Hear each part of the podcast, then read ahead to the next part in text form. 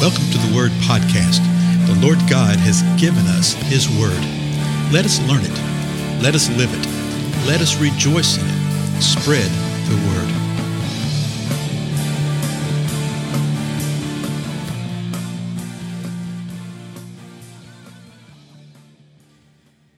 Blessings, everybody. This is Dale.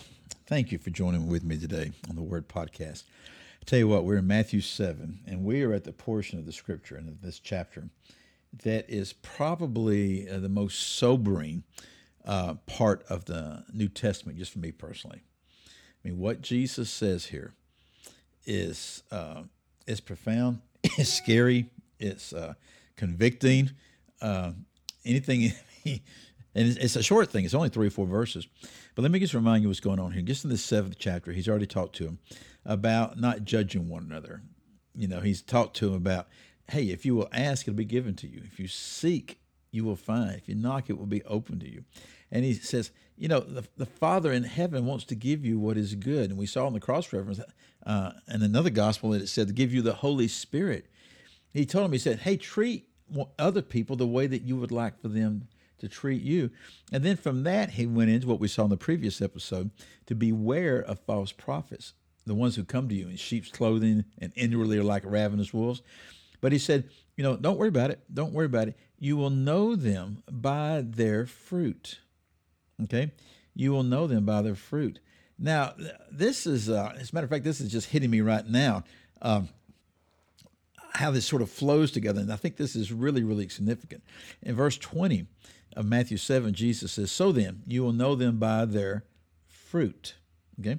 And he had talked about the tree and the, uh, the fig bush and the grapes that had borne good fruit. But what is good fruit? You know, you might associate certain things with good fruit. And, I, you know, in the scripture, uh, Paul writes much later about this that there's deeds of the flesh and there's fruit, you know, of the spirit, that type of thing.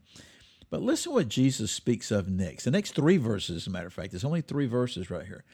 But listen to this carefully, keeping in mind that the verse before Jesus said, You will know them by their fruits. Then he says this, verse 21 Not everyone who says to me, Lord, Lord, will enter the kingdom of heaven, but he who does the will of my Father who is in heaven.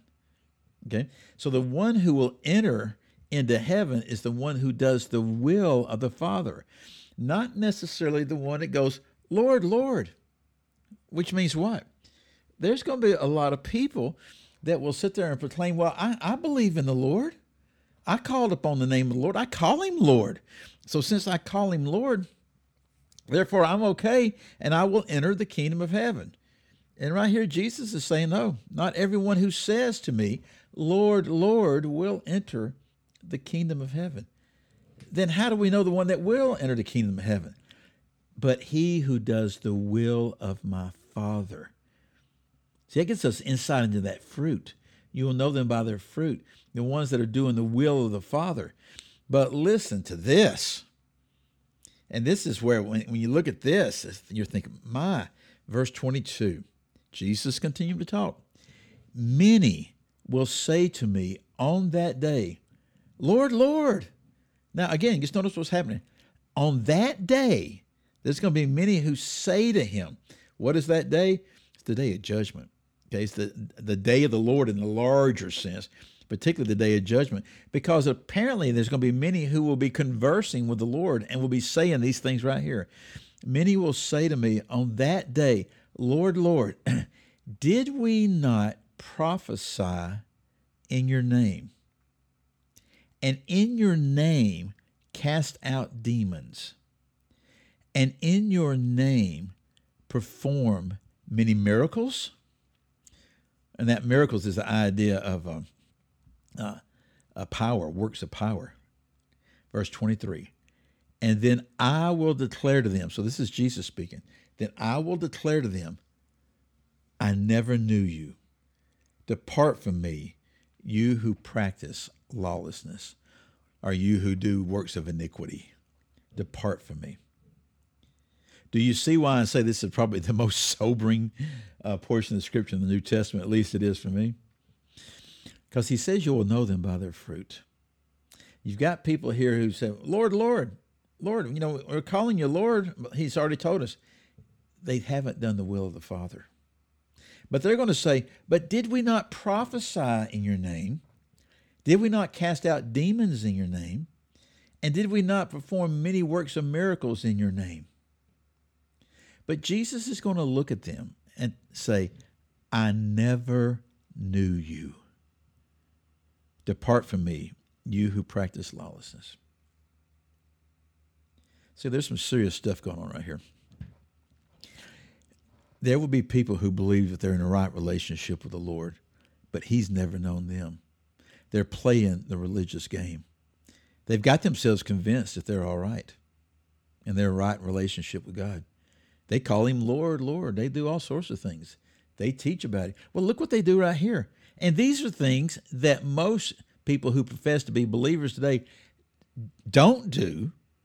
And not only don't do, they don't believe that it's possible today to prophesy in your name, to cast out demons in your name, to perform miracles in your name.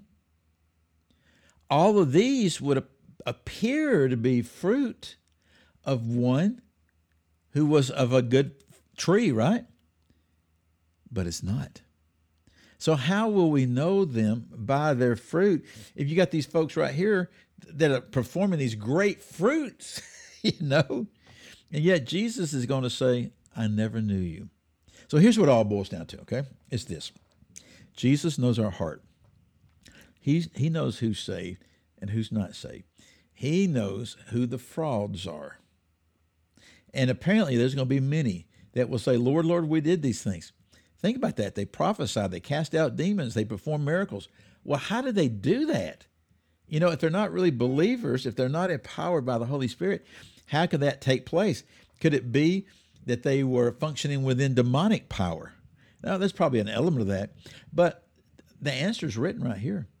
Did we not prophesy in your name? In your name, cast out demons.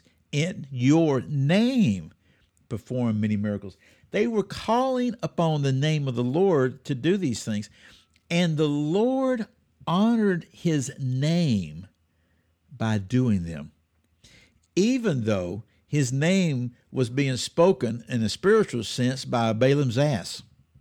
Remember how Balaam's ass talked back to him?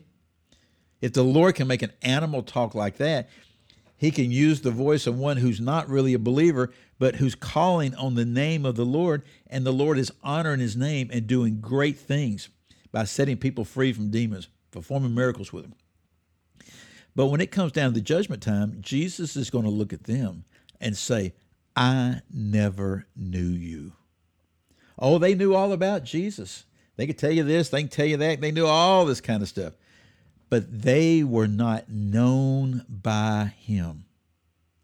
They did not have that relationship. I tell you, this is a serious, serious thing. And each one of us individually have to take this before the Lord. And we have to say, Lord, Lord, forgive me for the times I have walked in, in this not knowing kind of thing, you know? And then what it says in 2 Corinthians, you need to examine yourself to see if you be of the faith. Not to draw doubt, not to draw a question if you're truly saved, but to make sure that we're walking in the way of one who is truly saved. And just because someone may be doing these great signs and wonders and miracles and prophesying and all this doesn't mean that they are known by God. Again, very sobering passage. Take it before the Lord and see what it reveals to you. Matthew 7, verses 21 through 23. I'm Dale, and I'll see you in the next episode.